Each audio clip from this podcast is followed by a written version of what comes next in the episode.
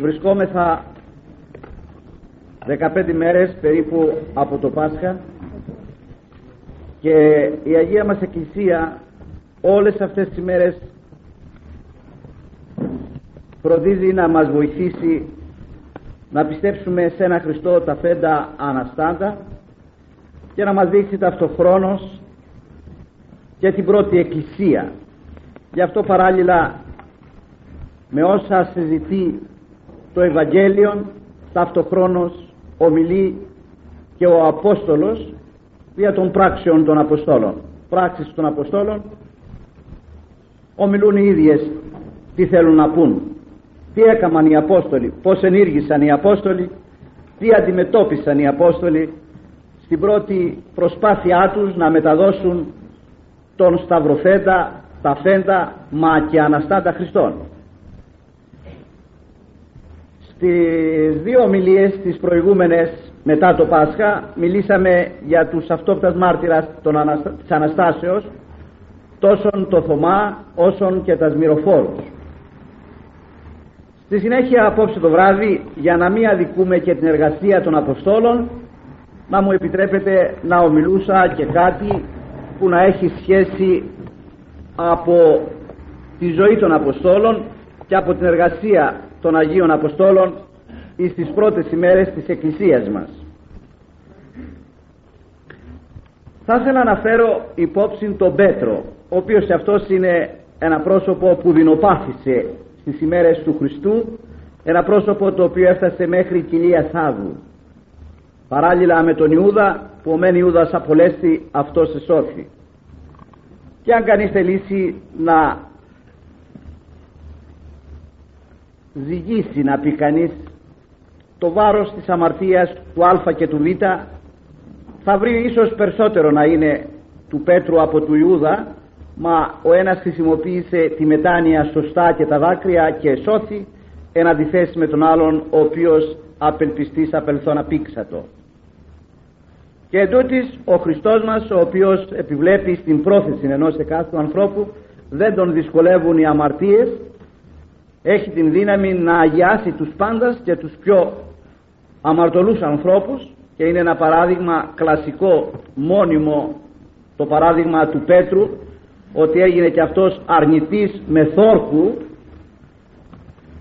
Όπως είπα φτάσας μέχρι κοιλίας Σάδου εντούτοις όμως έφτασε έπειτα μέχρι αυτού του ουρανού να γίνει Απόστολος του Κυρίου και αξιώθη και να μαρτυρήσει για Αυτόν ο Χριστός μας δεν τον απέκλεισε του αποστολικού αξιώματος εφόσον χρησιμοποίησε το δραστικό φάρμακο της μετανοίας.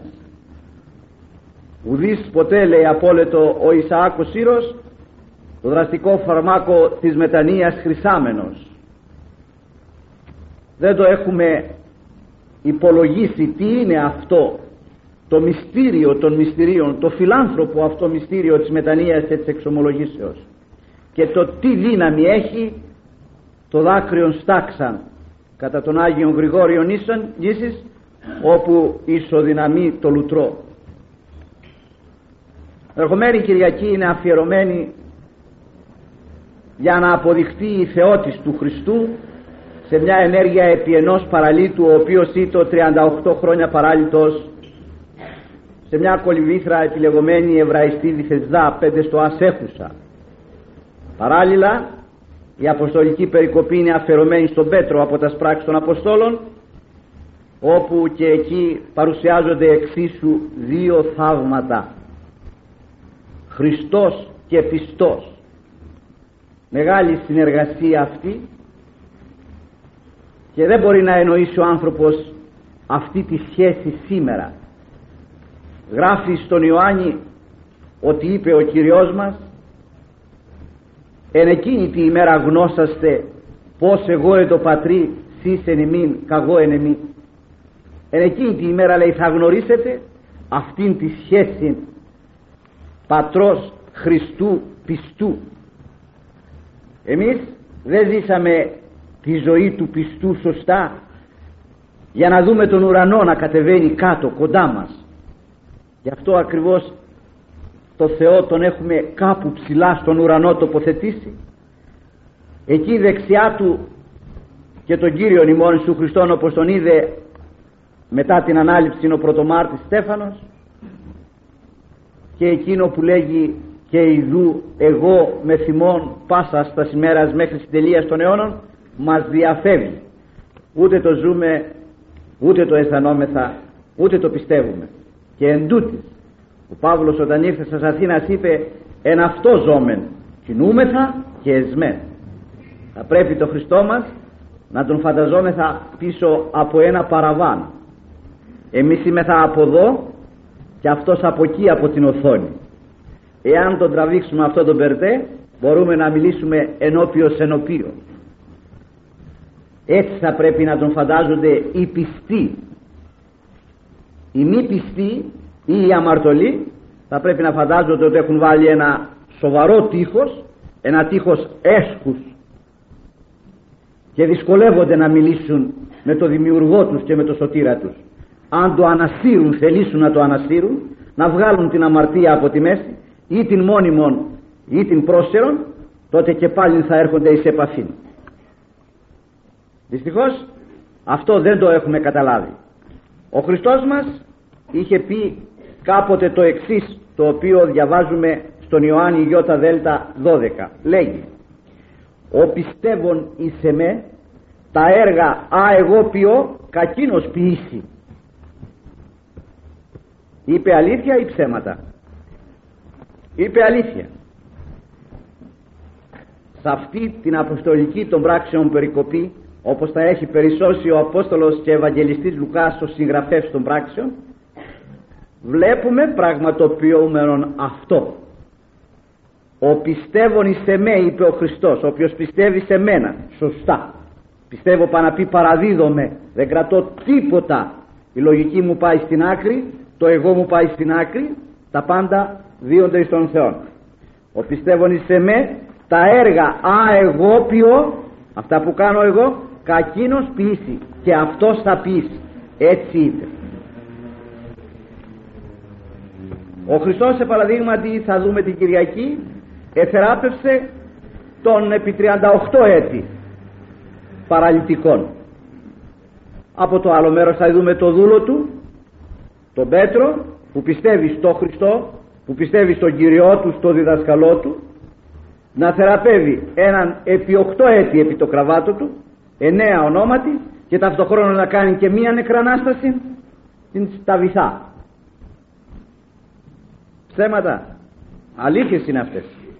Και μέχρι σήμερα όπως βλέπετε οι άνθρωποι πιστοί κατορθώνουν θαύματα και επιτελούνται θαύματα γύρω στους πιστούς. Όσοι επίστευσαν έλαβαν και έχουν πλέον ατομικών πειραματισμών. Γνωρίζουν και αυτά τα οποία συζητούμε τώρα τα ξέρουν στην πράξη. Ναι είναι αλήθεια. Το κομμάτι το οποίο δανείζουμε απόψε που είναι της ερχομένης Κυριακής εκ των πράξεων των Αποστόλων έχει ως εξής. Εγένετο λέει των Πέτρων διερχόμενων διαπάντων κατελθύν και προς τους Αγίους τους κατοικούντας Λίδαν ο Πέτρος εκατήλθες λέγει και προς τη Λίδα γρηγορότερα υπήρξε διωγμός όπως ξέρετε. Εάν διαβάσετε μέχρι το ήττα κεφάλαιο θα δείτε μεγάλων διωγμών της Εκκλησίας. Έρχεται ο Παύλος επισυνής μεταξύ και δημιουργείται μια μικρή ανάπαυλα ειρήνης. Μπορεί κανείς να τη διαβάσει αν θέλει αυτή τη λεπτομέρεια στο 31ο εδάφιο του ιδίου κεφαλαίου του ενάτου κεφαλαίου των πράξεων όπου εκεί λέγει το εξής. Εμένουν εκκλησίες καθόλας, καθόλης της Ιουδαίας και Γαλιλαίας και Σαμαρίας ήχον ειρήνην είναι μετά των διωγμών τον οποίο κατεξοχήν έκανε ο Παύλος επικεφαλής και μετά την σύλληψη του Παύλου υπό του Χριστού στην Δαμασκόν. Ήχον ειρήνην οικοδομούμενε και πορευόμενε εν φόβο Κυρίου εκκλησίε και την παρακλήση του Αγίου Πνεύματος επληθύνοντο και με την χάρη του Πνεύματος του Αγίου επληθύνοντο τότε που υπήρξε αυτή η ανάπαυλα της ειρήνης η ανακοχίου του Σιπίν και έπαυσε ο διωγμός ο Πέτρος διήρχε διερχόμενον διαπάντων κατελθύν προς τους Αγίους τους κατοικούντας εις την Λίδα. Όχι σε ορισμένας πόλης αλλά λεπτομερός προς όλα σας κατευθύνσεις.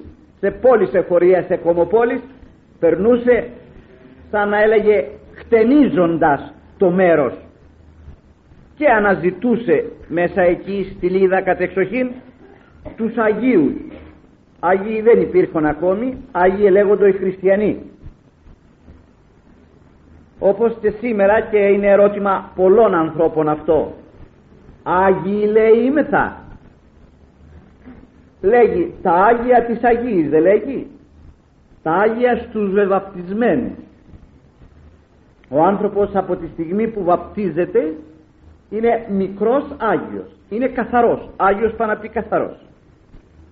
Δεκτικός αγιασμού και ο αγιασμό του αρχίζει από το βάπτισμα και τελειώνει στο μαρτύριο.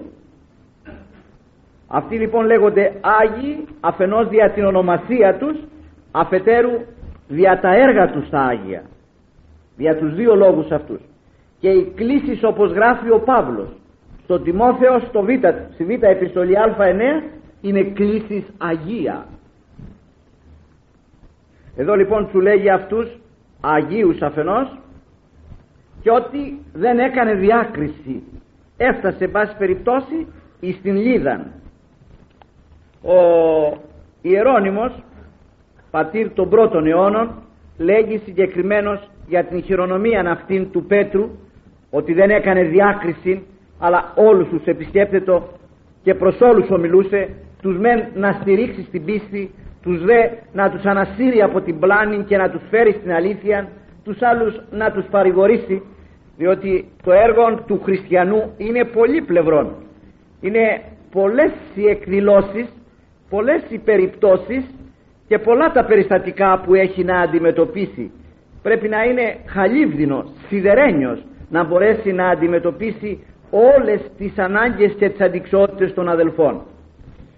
Ο Ιερώνυμος για αυτή την ενέργεια του Πέτρου λέγει τα εξής.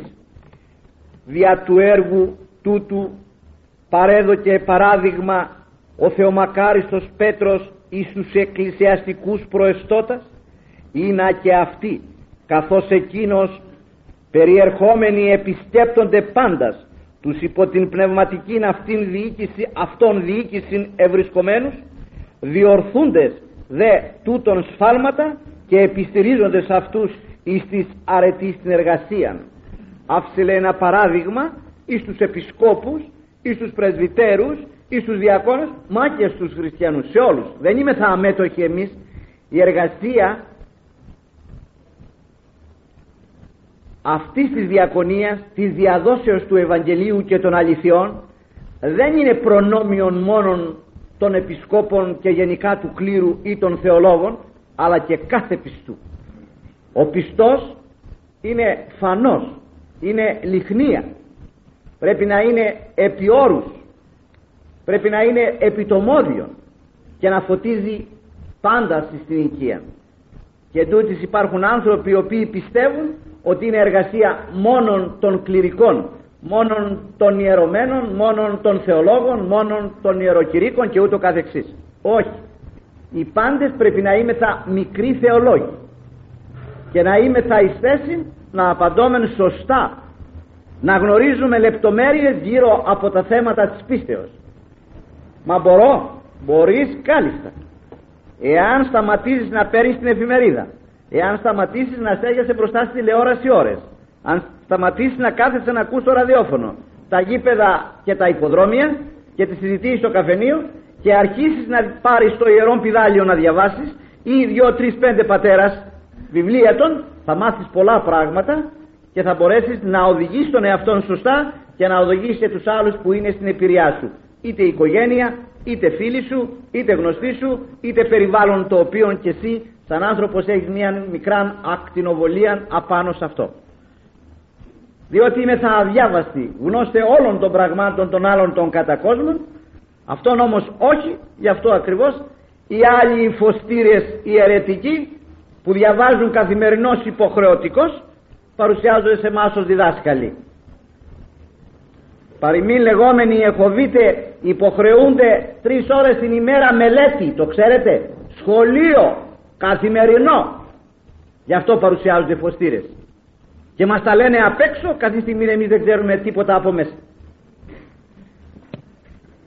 Αυτό λέει διδάσκει λέει ο Άγιος άνθρωπος αυτός. Αυτό διδάσκει η συμπεριφορά του Πέτρου στη Λίδα όταν επήγε. Επήγε στη Λίδα. Εκεί στη Λίδα που εισήλθε μας αναφέρει ένα περιστατικό το εξής. Λέγει έβρε εκεί άνθρωπον τεινά εννέαν ονόματι εξετών οκτώ κατακείμενων επικραβάτο ως δε παραλελημένος εκεί που πήγε στη Λίδα βρήκε, βρήκε έναν άνθρωπο ο οποίος ονομάζεται Ενέας που είχε οχτώ χρόνια κι αυτός στο κρεβάτι τι ήτο αυτός ο Ενέας; Τι οι θέσεις του; Τι γνώσεις είχε; Πίστευε; Δεν πίστευε. Τον έκανε καλά πριν πιστέψει. Τον έκανε καλά μετά την πίστη του. Αυτά δεν τα αναφέρει. Προφανώς πρόκειται περί επιστήμου προσώπου. Γι' αυτό ηρκέσει στο όνομά του. Το όνομά του για τις ημέρες εκείνος ή το ικανόν το ότι ο Ενέας έγινε καλά ή το ικανό αυτό το πράγμα να ανατρέψει τους πάντας τις ημέρες εκείνες που είχαν κατά του Χριστού και των Αποστόλων και γενικά του κηρύγματος της Αναστάσεως Γι' αυτό αισθάνθηκε ο ιστορικός μόνο να αναφέρει το γεγονός. Δεν αναφέρει τίποτα πιο κάτω. Αναφέρει στη συνέχεια όταν τον συνειδήθη με τον Πέτρο τι είπε ο Πέτρος για αυτόν. Λέγει και είπε Πέτρος αυτό εννέα. Ιατέσε Ιησούς ο Χριστός. Ανάστηση και στρώσον σε αυτό. Και ευθέως ανέστη. Αυτό μου αναφέρει. Του λέγει σε κάνει καλά ο Ιησούς Χριστός δεν ξέρω τι γνώμη έχεις αν έχεις ακούσει αν τον έχεις γνωρίσει. Σου γνωρίζω λοιπόν ένα πρόσωπο που λέγεται Ιησούς Χριστός που έχει την δύναμη την υπερφυσική αυτήν δύναμη.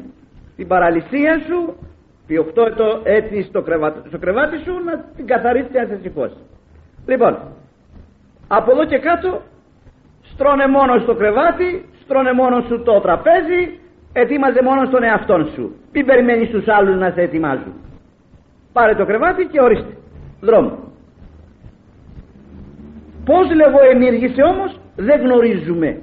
Αν ενήργησε πρώτης πίσεως αυτού ή μετά την πίστη αυτών ο Θείος Χρυσόστομος αυτό λέγει το έκαμε και έλεγχον δίδωση του σημείου το άρε των κράβατων. Ήγουν και έδωκε απόδειξη του θαύματος την άρση του κραβάτου. Αυτοί είδαν ότι ένας παράλυτος παίρνει το κρεβάτι στον νόμο. Αυτό το είπε και ο Χριστός στη Βυθεσδά άρον το κραβατός σε περιπάτη το λέει και ο δούλος του εδώ. Άρον το κραβατός η διαφορά είναι η εξής ότι ο μεν ένας είπε ονόματί του ο άλλος εν ονόματι του Ιησού Χριστού. Δεν το κάνω εγώ εν ονόματι αυτού σε γύρω εγώ Χριστός είπε εγώ συλλέγω αφέντης. Αυτό ζωή. Διαφορά είναι άλλη.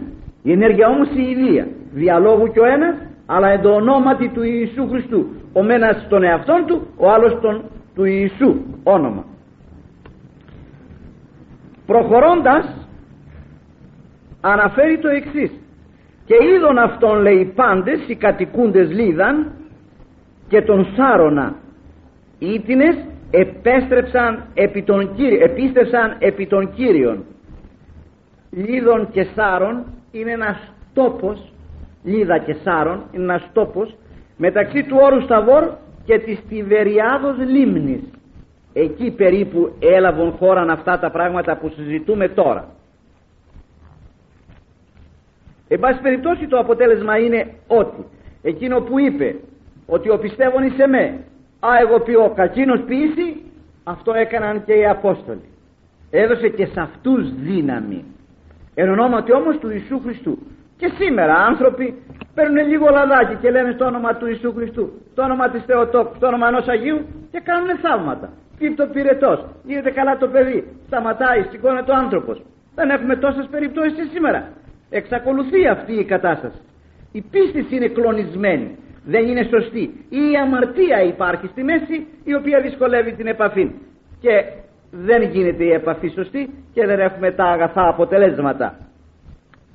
Μέχρι αυτού του σημείου εδώ που σας διάβασα τα τρία αυτά εδάφια παρουσιάζουν τον Πέτρο να κάνει και αυτός Ανάσταση σώματος όπως έκανε και ο Χριστός μας παράλληλα. Και η Εκκλησία το έχει τοποθετήσει αυτό εκ παραλλήλου να διαβάζετε μεθαύριο που ο μεν ένας θεραπεύει στη Βυθεσδά ο άλλος θεραπεύει στη Λίδα. Συνεχίζει τώρα τα υπόλοιπα αποτελέσματα της επισκεψεώς του εις Λίδα. Προχωρεί λέει ενιοπηδέτης ειν μαθήτρια ονόματι Ταβιθά η οποία είναι πόλης παραθαλασσία της Παλαιστίνης εκεί στην πόλη αυτή την Ιώπη είναι μια μαθήτρια η μαθήτρια Ιησού Χριστού μαθήτρια. Το όνομά της Ταβιθά διερμηνοβεμμένη δε αυτή η λέξη Ταβιθά αν τη διερμηνεύσεις λέγεται δορκά δορκά είναι ένα ζώο όπως ξέρετε το οποίο φημίζεται δια την οξυδέρκεια του και δια την ταχύτητά του. Αυτά τα χαρακτηριστικά τα είχε η γυναίκα αυτή ως αποδεικνύεται από τη συνέχεια από το ότι είχε και δει καλά περί τίνος πρόκειται που πίστευε σε ποιον πίστευε και δεν άφηνε στιγμή έτρεχε σε κάθε τι για να κάνει το καλό. Κατεξοχήν ελεημοσύνη η οποία ευρέθη η ελεημοσύνη αυτή εις μνημόσυνον της και επέτυχε μάλιστα και την Ανάστασή της. Την τότε και ασφαλώς θα επιτύχει και την γενική Ανάστασή της την εν Χριστώ Ανάστασή της. Λέγει λοιπόν ότι αυτή η γυναίκα που ερμηνεύεται δορκάς αυτή είναι πλήρης αγαθών έργων και ελεημοσυνών ον επί την παρουσιάζει να είναι γεμάτη η ζωή της γιατί είχε δει καλά και το είχε πιάσει σωστά το θέμα. Έχετε δει πολλούς εμπορευομένους δεν ξέρω αν έχετε προσέξει δεν προλαμβάνουν να φάνε οι άνθρωποι. Και το έχουν και το φαγητό και την ανάπαυση και γενικά κάθε τι που πολλές φορές βγαίνει σε ζημιά της υγείας του υπέρ του εμπορίου υπέρ της εργασίας. Ελέγεται όταν πήγαινε ο Λιβανός στοιχείο πέντε, έξι, δέκα πολλές φορές ταχυδρόμους εμίσθωνε το ταχυδρομείο με ποδήλατα να του πηγαίνουν τα τηλεγραφήματα. Δεν προλάμβανε ο άνθρωπος να φάει ήταν δυστυχισμένος ζωντανός. Και τούτη δεν την άφηνε τη δουλειά του κάποτε που εξηρίζεται το λέγεται και του είχε βάλει σαπουνάδα ο Μπαρμπέρης ο Κουρές ήκουσε στο ραδιόφωνο ότι ένα του πλοίο ναυαγεί και σηκώνεται εξηρισμένος από τη μία πλευρά καθαρίζει με την πετσέτα την υπόλοιπη πλευρά αξίριστος και μπαίνει στο αεροπλάνο και πήγε πρώτος αυτός από την ασφάλεια στο μέρος που γίνεται το ναυάγιο. Τους επενούμε τους ανθρώπους αυτούς. Εμπορεύονται και κάνουν χρήματα για τον κόσμο τούτον αποταμιεύουν μακαρίζονται από πολλούς. Ο χριστιανός τι πρέπει να κάνει; Πως πρέπει να κινείται; Πρέπει να αφήνει στιγμή; Πόσον και για ένα ποτήρι νερό θα πάρει μισθό. Και όχι που θα το ζεστάνει ή θα το κρυώσει θα το πάρει απλώς από την βρύση να το δώσει. Κάνει όμως τίποτα. Δεν κάνει παίζει το κομπολόι σκοτώνει την ώρα του με το εγγονάκι δίνει το σταυρόλεξο. Κοιτάζει την τηλεόρασή του. Σκοτώνει τον χρόνο λες είναι σιρίο και πρόκειται να τον φάει. Δεν το χρησιμοποιεί επαγαθό δεν αποταμιεύει δεν βάζει στην άκρη. Δεν σκέφτεται ότι είναι καιρός εμπορίου ότι του έδωσε μνάς ότι του έδωσε τάλαντα και θα επιστρέψει να του ζητήσει λόγων πως θα εμπορεύσει. Δεν το ξέρει ότι είναι χρόνος εμπορίας ο κόσμος τούτος και χαράς στον άνθρωπο ο οποίος θα πολιτευτεί κατά αναλογία που τις δύο θα τις κάνει τέσσερες. Ή τα δύο τάλαντα θα τα κάνει τέσσερα ή τα πέντε θα τα κάνει δέκα πήρε το τάλαντο και το έχωσε στη γη. Γύρω από το σαρκείο του σαν σπόλικα συνείδε εκεί πέρα έχει βγάλει τη σύνταξή του ή έχει κάνει κάτι εξασφαλίσει κλπ άστους σας καίγονται άστους σας σκοτώνονται άστους. τόσα δουλειά υπάρχει. Τόσο μέτωπο υπάρχει. Τι δεν μπορεί να πει ο άνθρωπος τι δεν μπορεί να κάνει ο άνθρωπος. Να προσέρχεται και μόνο αν δεν μπορεί να κάνει τίποτα άλλο προσφέρει τη μεγαλύτερη ελεημοσύνη στον εαυτό του διότι αν κατορθώσει ο άνθρωπος να σώσει μια ψυχή δια της προσευχής του σώζει ψυχή είναι του και καλύπτει πλήθος αμαρτιών. Ταυτοχρόνως δεν λέγεται και σοφός διότι σώζει ψυχά. Δεν είναι ρήτρα δολαρίου η ψυχή και το δολάριο κλονίζεται και η στερλίνα χάνεται και τα πάντα εξαφανίζονται. Οι ψυχές όμως δεν χάνονται διότι έχουν ρήτρα αίμα Χριστού αίμα δημιουργού το οποίο δεν εξαφανίζεται. η γυναίκα αυτή έχει μείνει εδώ πλαισιωμένη με τα έργα της και με τις ελεημοσύνες της. Είναι χαρακτηριστικό. Πιο κάτω μάλιστα αναφέρει ότι όταν αυτή η γυναίκα απέθανε παρουσιάσαν στον Πέτρο όλες αυτές οι ψυχές που είχαν ευεργετηθεί. Άλλες επεδείκνυαν τα ρούχα που η Ιδία είχε η Φάνη άλλες που είχαν αγοράσει. Και όλα αυτά εκλώνησαν τον Πέτρο. Το συνεκίνησαν σε βαθμό τέτοιο που έβαλε το γόνατο κάτω και παρακάλεσε τον Χριστό να επιστρέψει η ψυχή και επέτυχε την Ανάστασή της. Το θέμα λοιπόν αυτό της ελεημοσύνης θα έπρεπε να γίνει δύο μάμας θα ήθελα να σας μεταφέρω μερικές γνώμες ενός Αγίου ανθρώπου. Πρώτον ο οποίος λέγεται Ισαάκ Σύρος δεν έχει κανένα συμφέρον. Ομιλεί εκ πνεύματος Αγίου αντικειμενικά. Πως έχει το θέμα αυτό; Και χαρά στον άνθρωπο ο οποίος το λαμβάνει υπόψη. Λέγει λοιπόν σπήρε την ελεημοσύνη εν ταπεινώσει και θερήσεις έλεον εν τη κρίση για σκέψου το. Όχι να ελεήσεις τον άλλον για να τον υποχρεώσεις για να τον έχεις σαν σκυλάκι να κουνάει την ουρά του όταν θα σ' αρέσει εσένα να είσαι ο ευεργέτης και αυτός να είναι ο ευεργετούμενος. Όχι να ντρέπεσαι εσύ που θα δώσεις. Και να ξεχάσεις εσύ που θα δώσεις. Σε αυτή την ενέργεια της ελεημοσύνης του ελεημένου και του ελεήμονος χρειάζεται μία λησμονιά και μία ενθύμηση. Ο μεν δίδων να λησμονεί να ξεχνάει. Ο δε λαμβάνων να μην λησμονεί να μην ξεχνάει διότι ο σατανάς έχει την δύναμη από το βάρος της ελεημοσύνης να σε συμπαρασύρει και να χάσει την ψυχή σου ακόμη. Αν δεν δεις ως επιθυμεί ο εγωισμός σου τον ευεργετούμενός σου να σου πολιτεύεται. Εδώ λοιπόν λέει σπήρε. Και όταν ο άνθρωπος σπείρει δεν περιμένει. Και η σπορά πολλάκισμένη υπό την γη. Και ένα και δύο και τρεις και πέντε και εφτά και οχτώ μήνες για σκεφτείτε τους ανθρώπους που σπείρουν στα ορεινά των σπόρων τους που τον παίρνουν από το αμπάρι τους και τον ρίχνουν εκεί κάτω από το Σεπτέμβριο και πέφτουν δεκάδες μέτρα χιόνια και παγετή επάνω και μόνο τον Μάιον, τον Ιούνιον παρουσιάζεται από εκεί κάτω όταν τύκτονται οι χιόνες, όταν αλλάζουν τα πράγματα της φύσεως τότε βγαίνει από εκεί κάτω. Πού ήσουν εσύ; Κάτω εδώ ήμουν θαμένο ναι και τότε εφήτρωσε και έφερε καρπών εκατοπλασίωνα έτσι είναι η ελεημοσύνη.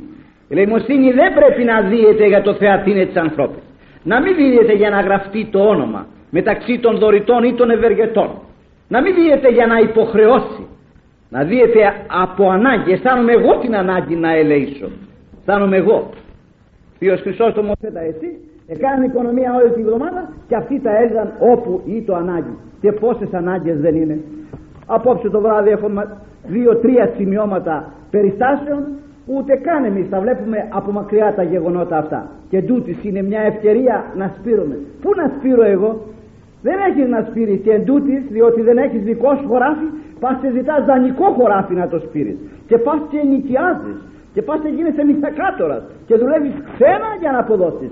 Γιατί δεν βλέπεις και των πτωχών και τον έχοντα ανάγκη ελεημοσύνη πνευματική είναι η ηλική σαν ένα χωράφι που σπείρεις και όχι δεν θα θερήσεις θα θερήσεις οπωσδήποτε διότι οτιδήποτε και αν σπείρεις οτιδήποτε και αν πορευτείς εμπορευτής. Οποιοδήποτε κεφάλαιο αν διαθέσεις δεν έχεις εμπιστοσύνη αν κερδίσεις. Υπάρχει εκδοχή ένα να κερδίσεις και 99 να χάσεις. Εδώ όμως το θέμα αυτό θα κερδίσεις οπωσδήποτε. Έστω και αν τα δώσεις σε ένα λοποδίτη. Έστω και αν τα δώσεις σε ένα πατεώνα. Θα κερδίσεις οπωσδήποτε. Διότι ο ελαιόν πτωχόν δανείζει Θεόν. Όχι ελεεί Θεόν, δεν έχει ανάγκη από έλεος ο Θεός. Δανείζει. Του τα δίνει δανεικά. Σαν να βλέπει το χέρι του αυτού. Αν υπατήσεις, ο Θεός θα σε πληρώσει αν υπατήσεις. Για διαβάσε του Αγίου Ιεών του Ελεήμονος στο βίο. Ήταν ένας πονηρός, προχωρούσε ο Άγιος σε αυτή τη λεωφόρο. Του πήγαιναν μπροστά, του ζητούσε. Δώσε έλεγε. Ξανά του πήγαινε αυτά άλλο ενώ ξανά πήγαινε μπροστά. Δώσε του λέγε του διπλανού που είχε μαζί του το διάκονο. Προχωρούσε. Λέει δεν λέει. Αυτός ξανά. Δώσε. Δώσε, δώσε. Δώσε. Νίκα εν το αγαθό το κακό. Μπορεί να δίδει. Δίδει. Αλλά εμείς δεν είμαστε δυνατοί, γι' αυτό δεν δίδουμε και αυτό πρέπει να μας ελέγχει εν πάση περιπτώσει αυτό που λέγει εδώ εγώ σας το φέρω υπόψη πήρε την ελεημοσύνη εν ταπεινώσει εν ταπεινώσει θα πας κρυφά σαν τον Ανικόλα να τα ρίξεις μέσα. Να αφήσεις το πακέτο σου. Να αφήσεις το δέμα σου. Να στείλεις ανώνυμα την επιταγή σου. Να στείλεις το γράμμα σου το, το ε, εσφραγισμένο ανώνυμο κλπ.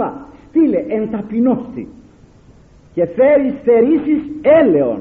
Εν τη κρίση, εν τη ημέρα εκείνη θα παρασταθούν, θα σταθούν μπροστά οι ελεημοσύνες που έχει κάνει και θα μαλακώσουν το δίκαιο κριτή που θα είναι αδυσόπιτος εν εκείνη τη ημέρα ενώπιον των αμαρτιών μας και συνεχίζει ένα άλλο ωραίο και λέει ενείς απόλεσα στο αγαθόν εν αυτής πάλι κτίσε αυτό εδώ είναι μια λεπτομέρεια και θεώρησα καλό να το βάλω. Δεν έχει σχέση με αυτό που συζητώ όμως έχει σχέση με πολλούς. Και συνεχίζει ο βολών χρεωστής στο Θεό ου δέχεται εσού ανταυτού μαργαρίτην πολλοί κάνουν ελεημοσύνη γιατί; Να καλύψουν αμαρτίες να μην την εξομολογηθεί την αμαρτία ή να μην της σταματήσει την αμαρτία, να μην το κρεμίσει το παράνομο κρεβάτι, να μην τη χαλάσει την πορνεία ή την ηχεία ή την αδικία, κάνει ελεημοσύνη. Δεν τη δέχεται λέει αυτή τη λαιμοσύνη ο Θεός. Καταλάβατε; Για ακούσετε εδώ πέρα. Ήον την σοφροσύνη από όλες σας. Ού δέχεται εξού την ελεημοσύνη. Έγινε λέει άτιμος. Δεν δέχεται λέει την ελεημοσύνη σου.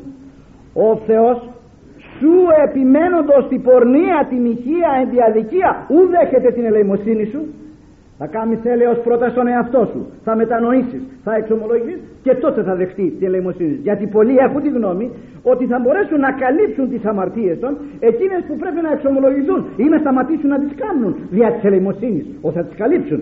Δεν καλύπτονται αυτές. Πολλά πράγματα τα οποία μας έχουν διαφύγει. Πολλές περιπτώσεις που θα έπρεπε πολύ να έχουμε κατακριθεί. Και οι πνευματικοί να μας έχουν βάλει κανόνα επιθανατίου κλίνης. Αυτά τα θέματα καλύπτει. Όχι εγώ να συνεχίσω να αδικό και από το άλλο μέρος να κάνω ελεμοσύνη δεν τη λαμβάνει υπόψη. Αυτή η ελεμοσύνη δεν μπορεί να παρουσιαστεί εν ημέρα κρίσεως ως υπεράσπισής μας αυτό λέγει ο Άγιος άνθρωπος αυτός εδώ και αυτή τη διάκριση θέλει και κάνει.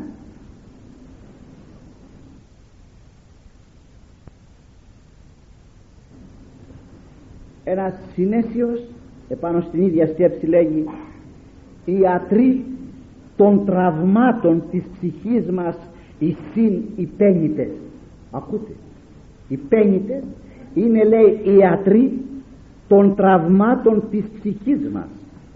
Φάρμακα ημίν παρέχουση τα αυτών χείρα βλέπεις την χείρα του πένιτος τη χείρα του ορφανού είναι λέει γιατρού που σου θεραπεύει τα τραύματα της ψυχής σου. Εάν ελεημοσύνες τα σαμαρτία σου συγγνώμη εν ελεημοσύνες τα σαμαρτία σου λύτρωσε και τα σανομία σου εν εκτιρμής πενήτων. Είναι λόγια σκληρά. Θα πει κανείς καλά είναι αυτά αλλά πρέπει να έχεις να δίδεις άμα έχεις και δίδεις δεν έχεις μεγάλο μισθό. Όταν δεν έχεις και δίδεις όταν εκ του υστερήματος δίδεις τότε έχεις μεγάλο μισθό. Δεν είναι όπως τα φανταζόμεθα εμείς δεν περιμένει ο Χριστός να γίνουμε ονάσιδες για να δώσουμε. Διότι η ελεημοσύνη δεν έγκυται στο να δώσω ένα πενηντάρι, ένα κατοστάρι, ένα δεκάρικο, ένα κοστάρι ξέρω εγώ τι. Έγκυται και στο να παρασταθώ στον άλλον. Να φυλάξω το παιδί της άλλης να πάει στην εκκλησία. Να τη βοηθήσω εγώ να της μεταφέρω κάτι. Να της παρασταθώ εγώ. Τη βοηθήσω εγώ να το πάω στο σχολείο εγώ που έχει το άλλο και δεν μπορεί να τρέξει να το πάει στο σχολείο αυτή. Είναι χίλιες δυο περιπτώσεις να αγρυπνήσω εγώ δίπλα στον άρρωστον απόψε. Να πάω εγώ σε μια δουλειά που δεν μπορεί να πάει αυτός ή αυτή. Είναι χίλιες άλλες περιπτώσεις. Μπορώ να ελεήσω πνευματικός. Είναι χίλιες περιπτώσεις που γίνεται το έλεος για το άνθρωπο είναι βιτός είναι και υλικός είναι και σωματικός. Έχει ανάγκη λοιπόν και το σώμα και το πνεύμα από έλεος. Και ο άνθρωπος μπορεί να ευεργετήσει. Δεν έχετε υπόψη σας εκείνο το ωραίο του λαού τα λόγια σου με χόρτασαν και το, ψοφί, το ψωμί σου φάτο. Ε εμείς κοιτάζουμε τι θα πάμε στο χέρι. Για να μας δει ο άλλος με τι, τι έχουμε στο χέρι. Δεν έχω τίποτα για το χέρι μα έχω την ψυχή μου γεμάτη. Τι είπε σε ένα άλλο μέρος ο, Πέτρο, ο Παύλος; Χρυσίων λέγει και αργύριον δεν έχω μπορώ όμως να σε κάνω καλά. Και τον έκανε το ποτέ χολόν τον έκανε καλά. Εν ονόμα του Ιησού Χριστού να περπατήσει. Να το λάβουμε σοβαρός υπόψη διότι πολύ το θέμα της ελεμοσύνης δεν το έχουμε βάλει. Βάζουμε στο κουμπαρά για να πάμε εξω, εξοχή. Βάζουμε στο κουμπαρά για να κάνουμε τα δώρα μας. Βάζουμε στο κουμπαρά για να πάρουμε στο εγγονάκι στον α, στο β, στο γ. Για τους αδελφούς του Χριστού δεν βάζουμε στο κουμπαρά και δεν στερούμεθα τίποτα. Δεν θα το φάω το γλυκό αυτό. Δεν θα πάω με το πούλμαν. Θα πάω με τα πόδια. Δεν θα το πάρω εκείνο. Δεν θα το πάρω το άλλο. Δεν θα το κάνω το άλλο. Για να μου μείνει κάτι για να κάνω κι εγώ μια αγαθοεργία. Ναι θα είναι μέσα στο πρόγραμμα. Θα το αισθάνεται ανάγκη ο άνθρωπος να το κάνει αυτό το πράγμα. Θα πάρει το μισθό του. Θα πάρει τη σύνταξή του. Αμέσως θα βγάλει. Από εκεί πέρα. Έστω να γίνει Εβραίος να βγάλει το 10% να αποδεκατήσει αν δεν μπορεί να δώσει παραπάνω ποιος το βάλε αυτό ποιος το λαβες στο βαρός υπόψη; Ποια γυναίκα έχει το φλιτζανάκι μέσα στην κουζίνα εκεί να βάζει; Να πάρει 100 γραμμάρια λιγότερο κιμά, να πάρει λίγα αχλάδια λιγότερο, να πάρει λίγο φρούτο λιγότερο, να πάρει λίγο παγωτό λιγότερο, να πάρει λίγα λιγότερα. Για να μην τα πηγεμίζει και τους δεν και τρώνε γάτες και τρέφονται και να πεθαίνουν τα παιδιά από την πείνα. Ποιος το έκανε αυτό το πράγμα; Ποιος πήγε να ρωτήσει στα νοσοκομεία, τα άπορα τμήματα εκεί, τι ανάγκες έχουν εδώ; Ποια δεν έχει να πάρει, ποιος δεν έχει να πάρει τα φάρμακα να τα πάρουμε εμείς; Και αν δεν μπορεί να τα πάρει ένα, να τα πάρουμε δύο, τρεις, πέντε μαζί. Γίνονται αυτά, δεν γίνονται. Υπάρχει πολλή δουλειά. Αλλά υπάρχουν και πολλοί τεμπέληδες. Γι' αυτό υπάρχει πολλή δουλειά. Διότι αν δεν υπήρχε τόσο τεμπελιά και τόσο αδιαφορία για τη σωτηρία της δική μας, οι άλλοι αν το καταλάβουν θα σώσουν την ψυχή τους σε την παινία τους και την ανάγκη τους. Αρκεί να το καταλάβουν, διότι αυτό είναι ένα μέσον όπως ήταν στο Λάζαρο, αν ενθυμίστε εκεί που μιλούσαμε τότε.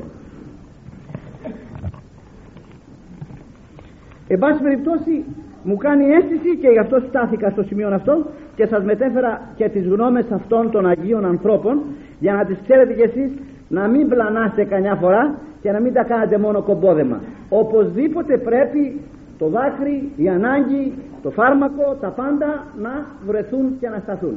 Διότι οι άνθρωποι αυτοί είναι οι ευεργέτες της ψυχής μας όπως πολύ χαρακτηριστικά μας τα αναφέρει εδώ. Εν πάση περιπτώσει Εκεί δεούσης Λίδας είναι η Ιώπη κοντά στη Λίδα οι μαθητές άκουσαν ότι ο Πέτρος είναι στη Λίδα και έστειλαν, απέστειλαν δύο άντρας προς αυτόν παρακαλούντες μη οκνήσε διελθύν έως αυτόν μην αργήσει να πάνε να γυρίσει γρήγορα που τον θέλουν δεν του είπανε τι συμβαίνει όμως αυτός αναφέρει αναστάζεται Πέτρος συνήλθεν αυτής σταθείτε να πάμε μαζί. Εμείς θα περίεργοι πολλές φορές. Δεν τη θέμεθα στην υπηρεσία του άλλου χωρίς ερώτημα. Θα το ρωτήσουμε, θα το εξετάσουμε και θα δούμε εάν. Μας θεραπεύει το εγώ, μας ικανοποιεί, δεν φύγει το συμφέρον μας, δεν είναι εις βάρος της όλης εργασίας μας, του κόπου μας, της υγείας μας. Εδώ τον βλέπουμε χωρίς καμιά συζήτηση και χωρίς να του πούνε γιατί, τι τον θέλουν, ο άνθρωπος σηκώθηκε και επήγε. Όταν πήγε εκεί βρέθηκε μπροστά σε μια νεκρά γυναίκα που την έκλεγαν οι ευεργετημένοι άνθρωποι. Οι ευεργετημένοι άνθρωποι.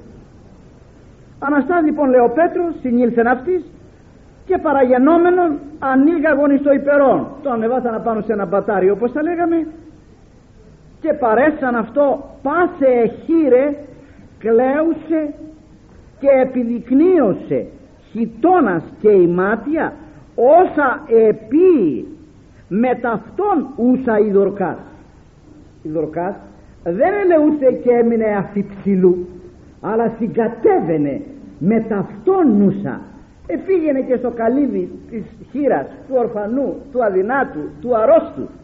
Ήταν μια γυναίκα που ζούσε μέσα στις ανάγκες τους και στο περιβάλλον τους. Ώστε όταν τους έφυγε, τους έφυγε ο αγγελός τους τους έφυγε ο ευεργέτης τους. Έφυγαν τα μάτια των τυφλών και οι πόδες των χολών και οι χείρες των άλλων των κολών. Καταλάβατε. Λοιπόν το αισθάνθησαν αυτό το πράγμα.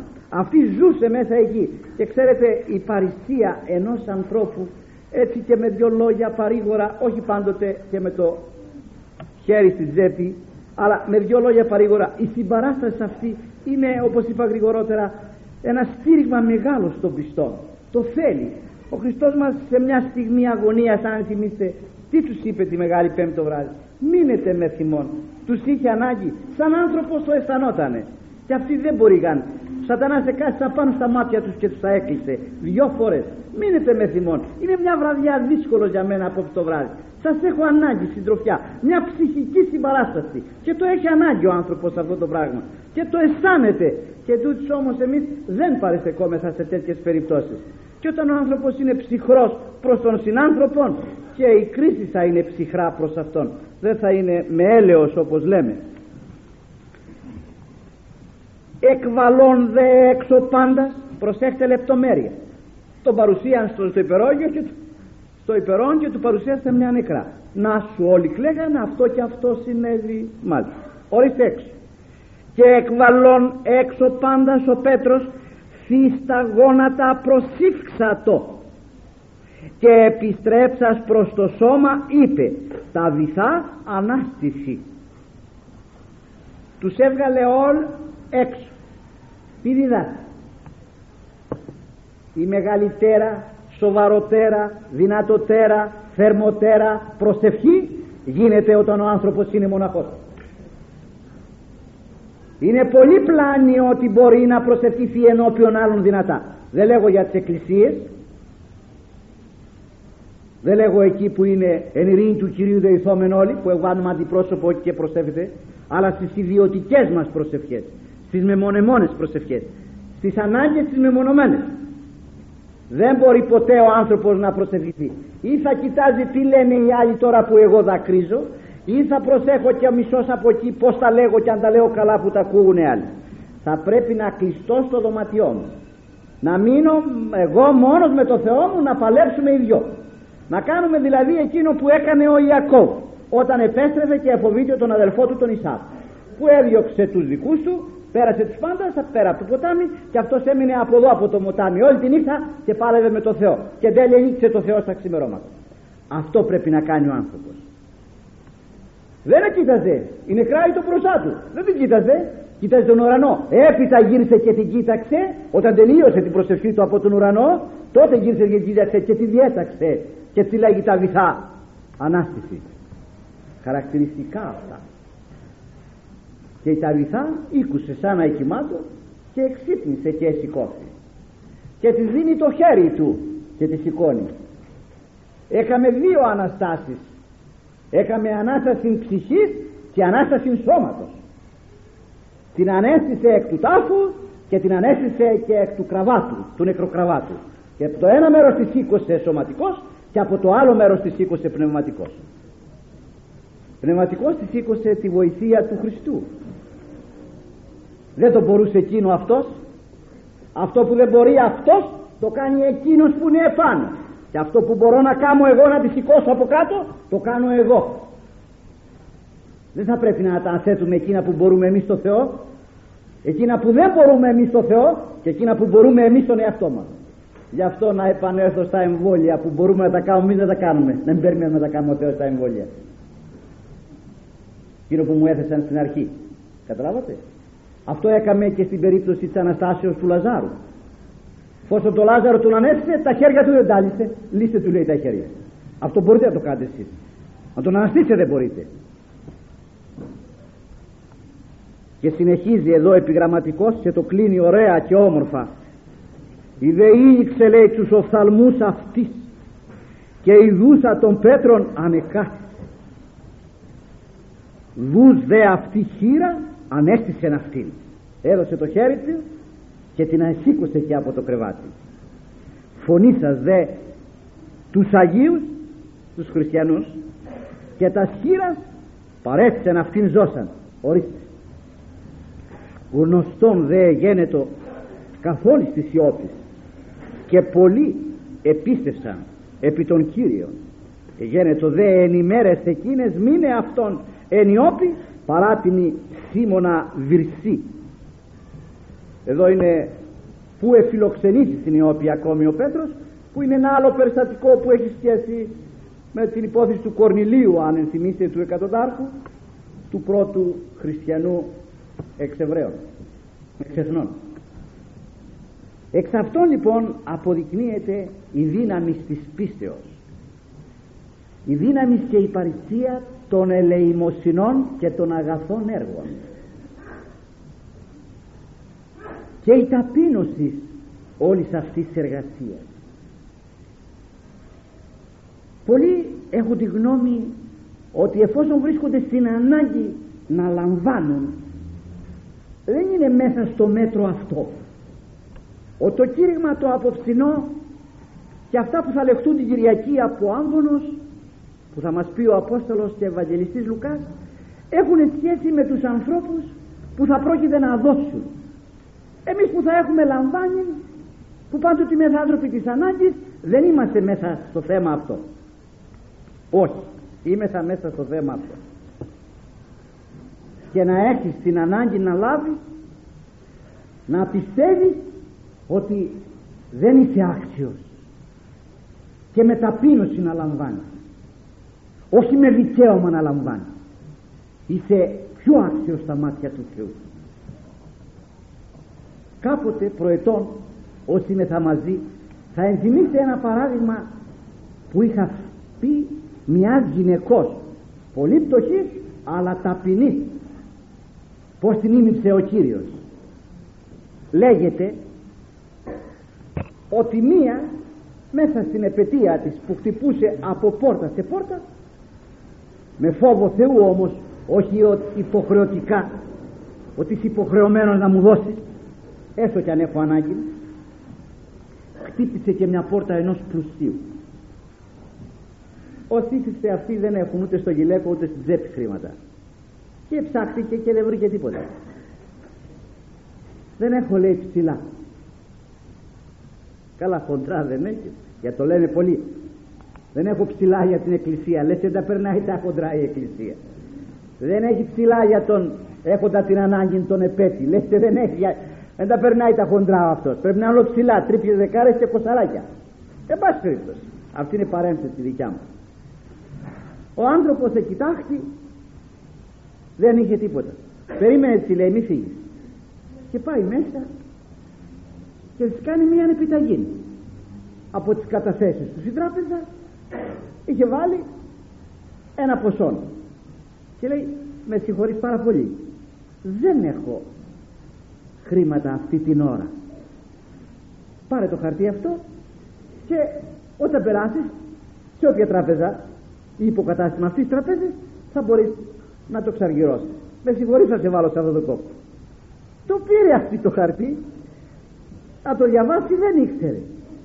Το πήρε μπας περιπτώσει το έβαλε σε μια άκρη εκεί σε κάπου θα δοθεί ευκαιρία να δούμε τι γράφει αυτό το χαρτί επάνω. Πάση περιπτώσει το έδειξε σε μια μαθήτρια. Έπειτα από λίγες μέρες και της είπε ότι λέει μια τράπεζα. Αυτό λέει για τράπεζα λέει να πάτε πού είναι παιδάκι μου λέει αυτή η τράπεζα; Ερώτησε πού είναι η τράπεζα. Και πράγματι επήγε στην τράπεζα. Επήγε λοιπόν στον ταμεία εκεί την παρέπεψε σε έναν άλλον την είδανε και έγραφε να της δοθούν 50 χρυσά νομίσματα. Λέγει τι τον έχετε εσείς αυτόν; Τίποτα λέει ελεμοσύνη πήγα να ζητήσω λέει και μου έδωσε αυτό το χαρτί με συγχωρείτε λέει. Λέει τίποτα να φύγω; Όχι λέει να μην φύγεις να περιμένεις. Αλλά έχει κάμποσα. Με κάμποσα λέει. Συγγενείς σας τίποτα. Πόσα λέει λέει. Λέει να σας δώσουν 50 χρυσά νομίσματα. Α, λάθος λέει, δώστε μου εδώ, δώστε μου εδώ. Λάθος λέει έκαμε ο άνθρωπος. Δώστε μου, δώστε μου. Βρε εδώ που έκαμε λάθος, τα έχει γράψει σωστά. Τα έχει γράψει και ολογράφος, τα έχει γράψει αριθμητικός. Τα έχει κάνει λάθος, είναι σωστά. Το ξέρουμε εμείς, η υπογραφή του είναι αυτή. Δώστε μου αυτό. Όχι, όχι, όχι, όχι, αδύνατον, δώστε μου, δώστε Δώστε, δεν, δεν θέλω, δεν θέλω δάρτα. Το παίρνει λοιπόν το σημείωμα, την επιταγή και ξαναγυρίζει με φόβο στο σπίτι. Και χτυπάει και φτάνει εκεί πέρα. Με συγχωρείτε λέει πάρα πολύ λέει. Με συγχωρείτε. Τι λέει συμβαίνει; Πέρασα λέει προημερών και μου δώσατε λέει αυτό το χαρτί. Λέει ναι. Πήγες λέει και λες ο Σαργύρο θα Όχι λέει πήγα λέει. Αλλά εδώ λέει μου δίδανε. Εδώ δεν έχετε κάνει κάποιο λάθος λέει. Για κοιτάξτε το λέει. Εσείς θα θέλετε να γράψετε πέντε λέει. Και θα γράψετε λέει πενήντα. Α λέει ναι, ναι λάθος έκανε. Βλέπεις λέει που το κατάλαβα εγώ. Και πάει μέσα και αλλάζει την επιταγή. Και το 50 προσθέτει ένα μηδενικό και το κάνει 500. Πάρ το λέει και πήγαινε στην ευχή Θεού και τώρα γνώριζε δεν έχω κάνει λάθος. Και πήγε και πήρε 500 αντί για 50. Ε, τι κάνει η ταπείνωση; Τι κάνει ότι δεν αξίζω; Και μην νομίζουμε το τρώμε δικαιωματικά. Διότι έχει το ψυγείο το δικό μας μέσα. Πού δεν τα έχει. Την ουσίνα αυτά που έχει μέσα. Πώς εσύ τα φοράς. Πώς εσύ τα γλεντάς. Πώς εσύ τα έχεις. Τι ουσίνε. Το σκέφτεσαι τι ουσίνε. Ε, αν με ταπείνωση λοιπόν και με φόβο Θεού φοράμε ό,τι φοράμε, τρώμε ό,τι τρώμε, αναπαυόμεθα όπου αναπαυόμεθα, ο Θεός το ένα θα μας το κάνει 500 ακόμα αν θα μας δώσει. Όταν νομίζουμε εγωιστικά ότι εμείς αξίζουμε και αδελφοί μας εμείς και το κάνουμε τον ιδρυτά μας και εμείς είμαστε αυτοδημιούργητοι κλπ. Κάτι ψευταράδες αυτοδημιούργητοι και κάτι τι αυτά είναι πολύ λάθος αυτό το πράγμα και θα βρεθούμε μπερδεμένοι αν όχι τον κόσμο είναι εκείνο οπωσδήποτε. Εύχομαι και αυτά για απόψε να αφήσουμε μικρή ωφέλεια. Αμήν.